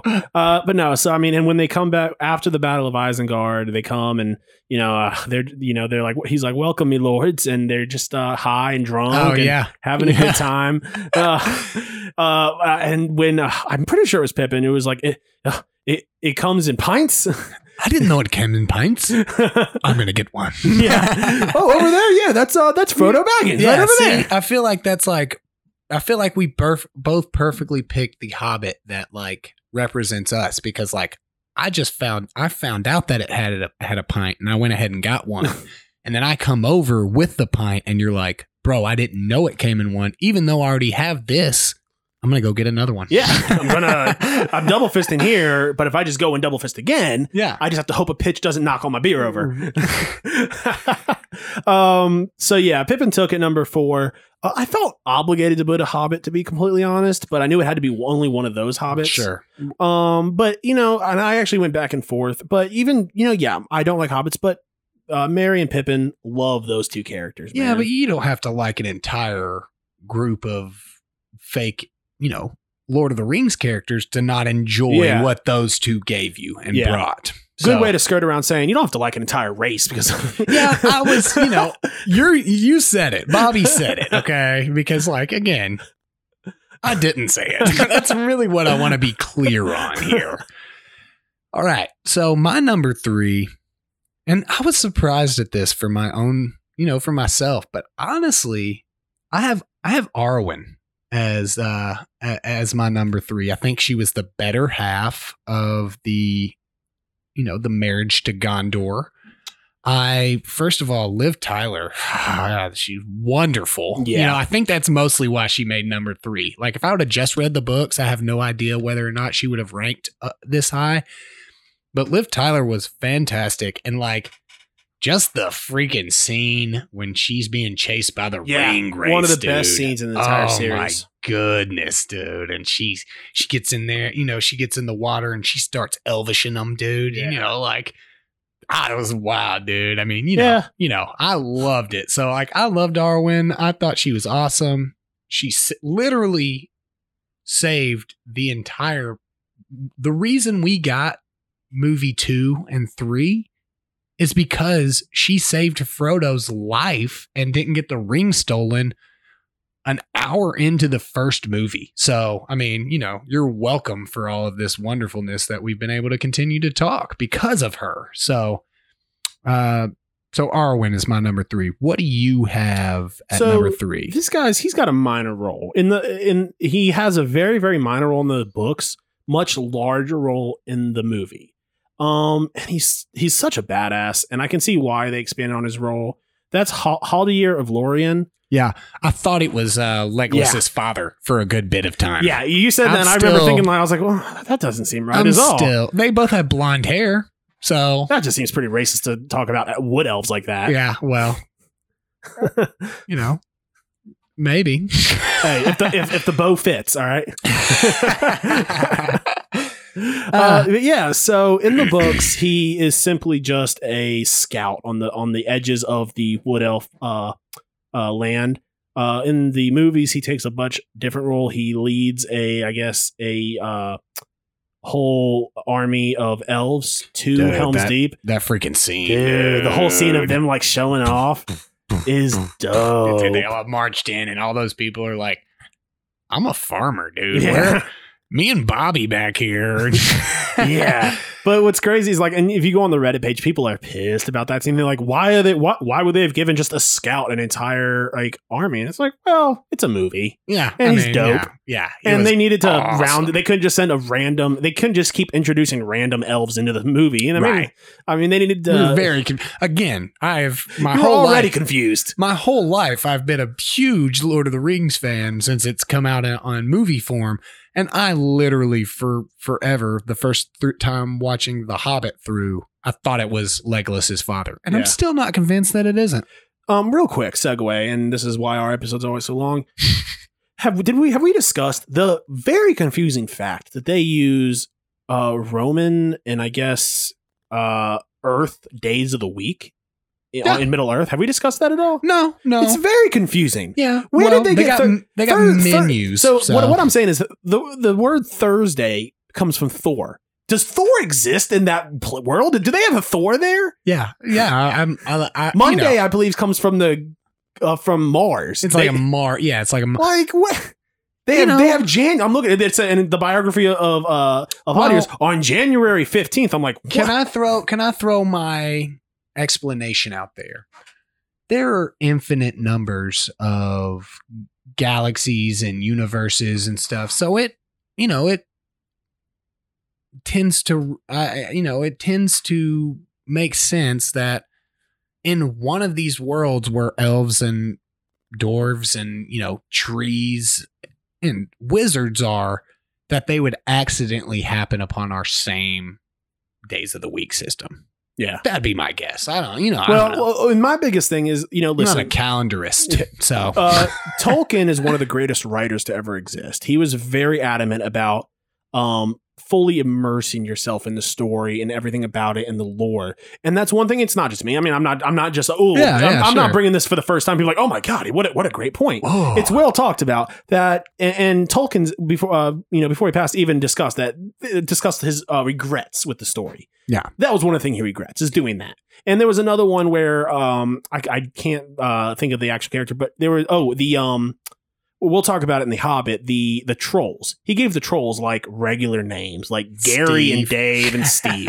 And he regrets giving them just regular people's names. But but that almost makes me wonder is maybe trolls have, maybe that's how. The dude wrote an entire language. Let's cut him a break on the days of the week, and honestly, it's very helpful, because we need at least a little bit of regular. Yeah, because if they had just gone okay, is it a 12-day week? We don't know. No, right, exactly. They could have totally messed with us there. Yeah, how long are the days? I feel like it was just one of those things. After he wrote a whole Elvish language and then wrote an entire story to follow around that Elvish language, he was like, oh shit, yeah, I forgot to make up days of the week.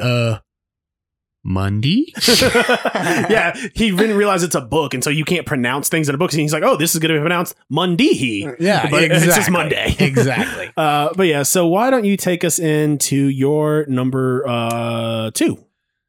Gandalf the White. Dope. I love, and I feel like those are two distinct individuals, Gandalf the Grey and Gandalf the White. They were, Gandalf the White brought so much to the story. While I was not really sure why, he didn't have the memories initially that he used to be Gandalf the Great. Did he just think he was just born this large wizard? I feel like that's such a complex issue that we could spend an entire episode on. Sure, let's not. But I was just thought it was a full biography of Gandalf the Grey. But the thing is, he did remember after somebody said Gandalf, he was like, yeah. Oh yeah. Oh, that is what they used to call me. I'm going by that name now, just with a white, but yeah. He was like, yeah, that is what they used to call me. It's like, well, we used to call you because we're talking to you right now, but yeah, it was just super cool. Him bringing the Rohirrians across over the hill. The Rohirrim. I like the Rohirrians. I think we've discussed it before. Yeah. And I think I'm stuck on it. But yeah, he was such a valuable asset to the team, even though he was always late to things, way late. A wizard is never late. He's only, whatever time. That's something that, that's something that somebody who's always late says. Yeah. You know what I'm saying? I arrived precisely when I wanted to. Yeah. Did you though? How many times in wizard school did he say that? And he probably got beat for it. Well, you're still going to get this demerit. Okay. I think in wizard school, they beat you. They don't give you demerits. Something tells me you get beat in wizard school. Yeah, well, maybe, but it's demerits, not like some Harry Potter shit, but demerits maybe. Yeah. So, okay. Who you got at number 2? So before I move into my number 2, I want to just go off yours, and say, and I think he deserves a honorable mention, Shadowfax, dude. Shadowfax is dope. Look, dude, it takes some real awesomeness to put Legolas in awe. That's the horse of all horses, or whatever he said. Yeah. You know what I'm saying? What? I like how he rides her with no saddle. Yeah. And he just He just whistles, dude. And she's just like, but she's not ever just like close. She's like running across a field. It's like playing Red Dead Redemption. The whole, you call the horse, and no matter where we were, the horse is always coming from some ridiculous far away. Yeah, it's like, you know, like, why don't you just stay close, bro? Like, you're clearly in sound distance of me. I can call you and you come. Why are you always so far away? So, yeah. Well, you've never played The Witcher 3. The horse has got to go so the horse doesn't get hit by, you know, your AoEs. Yeah, well, he's a wizard, so. Yeah. So at number 2, I've got Eomir, dude. He's a sneaky great character. Yeah. I think for the uninitiated. He's a I believe he's a captain of Rohan. He's the he's the nephew of Theoden. Theoden. Yeah. I'm not sure exactly what his title is. I'm pretty sure I want to say like something equivalent to the captain of Rohan or captain of horse rider guy. Yeah. I think maybe that was it. And he's the eventual 18th king of Rohan. He was the Marshal of the Mark. Not many kings in this entire, you know, story. Yeah, well, so. There's like 3, I think. He was 18. There was 18 at least. Oh, 18th of Rohan. Well, probably live. It seems like they live long. But, long lives. Yeah, or I don't know what the history is. I think Rohan, I'm pretty sure, broke off from Gondor at some point. Sure. So, makes sense. You know, if each king is living to be like 80 years old and that's a couple hundred years, maybe 70. That is, it's not a whole long time. Well, did you see their capital? It was like not strong, not a strong capital. They're like they weren't even living in their strongest place. They were just living in like a random hill. They're like, should we make our capital Helm's Deep this dope place with all these walls and like all this stuff? No, bro. How about this place that is completely open on all sides? Let's go live in a field. Yeah. Strong choice though. I mean, he brought a lot. Died. Not to mention Carl Urban, dude, is one of the. Yeah, he did a great job. Dude, he is. Carl Urban is sneaky good in everything. Did you ever watch The Boys on Amazon? No, but I've heard it's good, and I didn't even realize. Like now that I've like seen the picture of it, like yeah, that is him. I've heard The Boys is good though. I've heard I might get into it. You're gonna love it, dude. Yeah. It's really good. We'll talk about that because season 2 is coming up in September 4th, I believe. Okay, so I'm not that far behind. You know how I like to be caught up on things. Yeah, it's one of those things that's worth catching up on. So why don't you tell us? I mean, everyone, if you've listened before, you know is number 1. So let's hear it. Yeah, it's my boy Legless, dude. I freaking love him, man. And like as much, obviously, I've told you guys my 2 favorite scenes that come from Two Towers and Return of the King. Is it crazy that I get to talk about some of the dopest scenes ever in the upcoming series that we're going to talk about? The Hobbit, he kills it in that too. When he was just a young man, you know what I'm saying? He was a young 600. Orlando Bloom killed it. I'm a big Orlando Bloom fan as is. I mean, just like the whole like elf thing is dope. Yeah. He just did such a good job, and like while being complete royalty, he was just his own dude. He didn't look down on people because he wasn't a king or whatever. He was always sticking up for Aragorn too. This is the king of Gondor. Lost King is returned. The Lost King is returned. He's just always sticking up for his boys. You know what I'm saying? And the relationship that he had with your favorite character that you'll talk about, it was just so much fun throughout the entire series where they, I say it in air quotes, hated each other, but they really didn't. They really loved each other and would have done anything for one another. Yeah. So Legolas, I'll get to talk about him all next series. So I'm going to let you talk about your number 1. Gimli, dude. Going so well with Legolas. At the end of the series, how about side by side with a friend? I could do that. Right. I mean, that's a meme to this day. Yeah. You know what I'm saying? But my favorite scene of all Gimli is Let Them Come. There is but one dwarf yet, and Moria who still draws breath. Moria is probably my favorite scene of the entire series. Yeah, well, I mean, just super good. Everything from the, you know, just from them, I guess fighting the Kraken, if that's what it is. What the monster before they. I would guess it would be Kraken-esque. Yeah, oh, just a big octopus. You know, that's a great scene, but he picks a terrible position to battle, like just right in the middle of everything with But I think for someone of his stature, he's swinging at head level. Sure, and he he's got a low center of gravity. It was more just because he didn't have anything to his back. Yeah. Well, I mean, if he got in the back, that means the hobbits are in front of him. Right. He's there because he's there as protection. Protecting. Yeah. He's a tank. If you're a tank and you get in the back, you're doing your job wrong. Yeah. Healers in the back, tanks up front, DPS Absolutely. To the left and right. Which, you know, if anything, Legolas had the bad stance because he's like right in front of him, firing arrows. Right, but get out of the way of the tank, man. You know, he shoots. You know, I mean, he kills it with the arrow. Yeah. Oh, look, man. They were trying to bust up in that thing, and he was already taking him out. Okay, so let's not get into a large argument over who is better, Legolas or Gimli. In fairness, Gimli did put them in that position by running in there. If they were just going to bypass that room, sure. But no, I mean, Gimli's such a strong character, dude, and I mean, he's also brings the comedic value to the series that the series really needs. One of the best scenes in the movie is I believe it's the Two Towers. One of the first few scenes when they're running. And Legolas and Aragorn are all good to go, and he's like, "Come on, let's go! Like, let's hurry!" Like he's like, "What?" He kept up pretty good, though. Yeah. Be honest with you. I can't remember the exact quote. It was like, "We're strong in short distances." Yeah, yeah. Or if we're talking Gimli, I guess we are. When he's talking about dwarf women, he's like, the thing is, you may never know if you've seen a dwarf woman because we look so similar to dwarf men. But all right, so that wraps up our officially wraps up our Lord of the Rings discussion. Next week we will have watched, hopefully. I guess I'll have to watch it tomorrow because I don't think my wife's gonna want me to watch it on our vacation. We'll watch the Unexpected Journey. Which I'm actually I already watched it. That's right. Yeah. I already watched it as well. Yeah, I already watched it. It's a great movie, but we'll get into that. So let's move into what are you binging? Why don't you tell us a little bit about the show you're watching and propane accessories? So I'm watching King of the Hill. I'm watching King of the Hill. I freaking love King of the Hill. I've seen it through like 3 or 4 times. I don't know you. Yeah.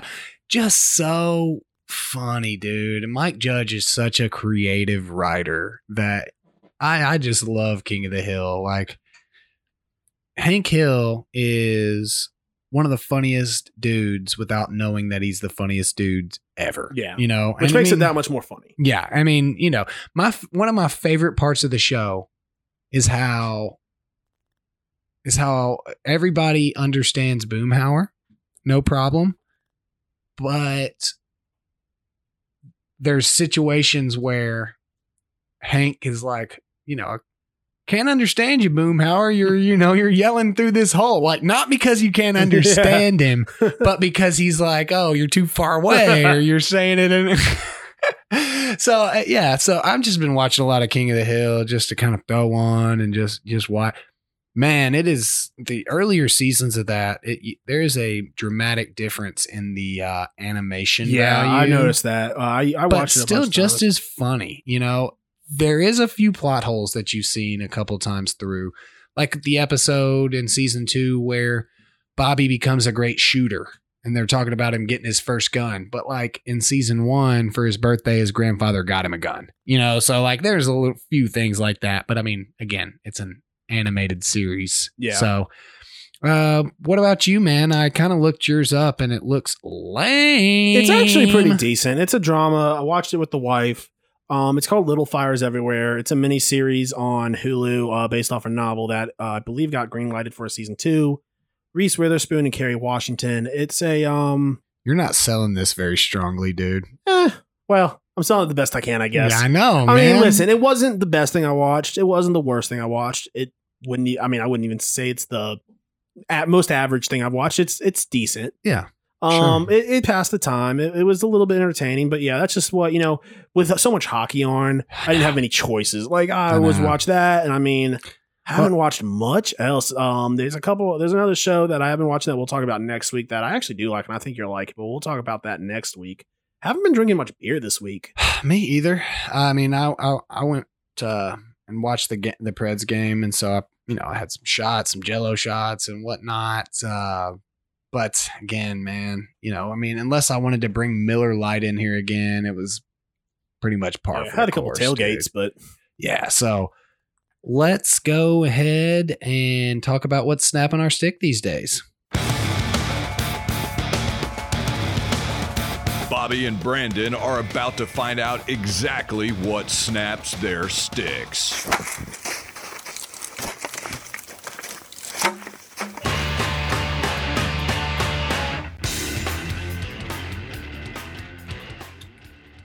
Why don't you start us off this week, bud? Yeah, man. So my sports answer is going to be athletes getting in Twitter wars with each other. Your guys are grown men that are making millions of dollars, dude. It just bugs me. Yeah, dude. Do you want to give us an example? Because I'm trying to think of one off the top of my head. I just can't think of any. Yeah, really. I know they're there. Recently, the Damian Lillard, Paul George battle that's going on. I don't follow NBA much. So it's mostly NBA that gets into it like this. But I mean, it's across all boards. But dude, it's just like, and I'll tell you who's the worst Twitterer ever. Freaking Kevin Durant, dude. He always be talking about something or another and having fake Twitter accounts and talk. It just bugs me, dude. Because I don't care, man. Like, you want to say something at a press conference when somebody's asked you a question, no problem. But just like bringing it up like on your own and starting a fight is just because here's the thing, like. I get boxers doing it. Like they are there to they're there to sell something, and that's a fight. Well, and it's like they don't have like 80 some odd games to fight each other. Yeah. Like it's just like one fight, and so like they want to get people intrigued. And I mean, I don't find that to be the same as like athletes, like two basketball players getting into a Twitter war. You heard it here. He thinks fighters are not athletes. But no, don't tell our boy Manny, dude, because he will Shrek me, dude. Yeah, but no, I agree. And the crazy thing is, like, we've seen how popular it is for athletes to like kind of like get along and kind of joke around on Twitter. Obviously, I think players like LeBron take it too. Like, I don't want to see two guys from rival teams be buddy buddy all summer long. I think that's a little weird.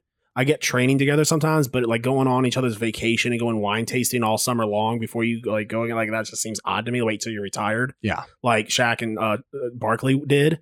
But yeah, no, I agree, man. It is weird to see. I'm on Twitter more. I guess I don't follow much NBA.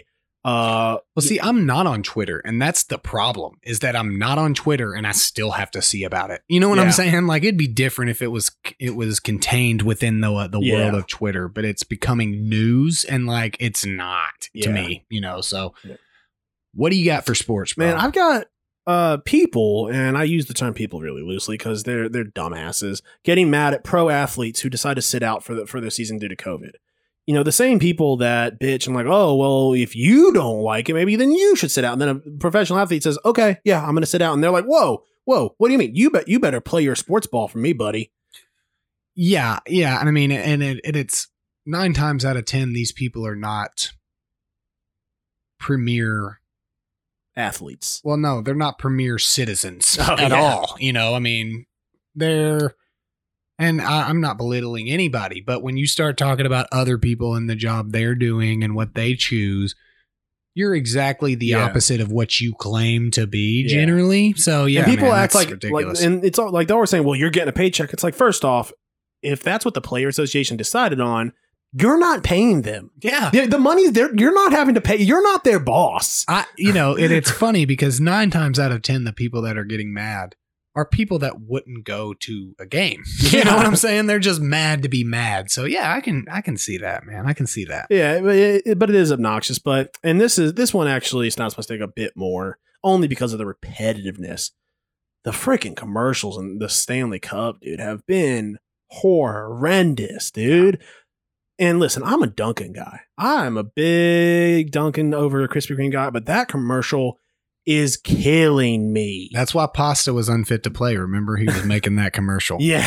So, Yeah, I am. I'm usually a quick. I usually go out and maybe have a cigarette or like mute it, you know, because I've been nice to Stephanie. I've let her watch what she wants on the big TV, and I've just watched games on my lap because it's really unfair to ask Stephanie to watch, 30 hours of hockey a week. Yeah. Well, the good thing is Meg has been catching up on her shows that I don't want to watch in the bedroom. I'm watching on the big screen. And, you know, a couple times she'll be on the big screen and I'll be in the bedroom watching the games, or she'll watch a game with me there, here or there. But yeah, dude, it's just hard to get through these commercials sometimes, man. And there are other ones that are just so bad. So mine is kind of based on me having to go out and pull weeds. I talked about it at the beginning of the show. The resiliency of weeds, dude, like growing through concrete and stuff, like just deep, man. Like you're not going to be able to get this out. Like just where it's just like ridiculous, man. It is so, and this is more of just a personal thing. It like, you know, like I get it, like they're plants or whatever, but like it is absurd, dude. Like I still have like a couple of weeds that have grown through my my concrete patio. That dude, I am quite sure that nobody in the on earth will be able to pull those bad boys out, dude. They're just in there. They're like, sorry, bro, you're done. Okay, I live here now. Yeah. So you know, more of just a personal complaint. The weed resilience. I feel like we're becoming like an outdoor show as of late. We got you failing as a farmer, me being upset at weeds, failing temporarily. Yeah, well, you're not doing it, so completely, you've completely failed. But I'm thinking about doing it. You're thinking about failing. That's the first step, buddy. You're thinking about failing. Let's close this out, bro. We will see you guys next week. Peace. Thanks for listening to the Pucks Out Podcast. To see what other ridiculousness the guys are up to, check them out on Twitter and Instagram @PucksOutPod.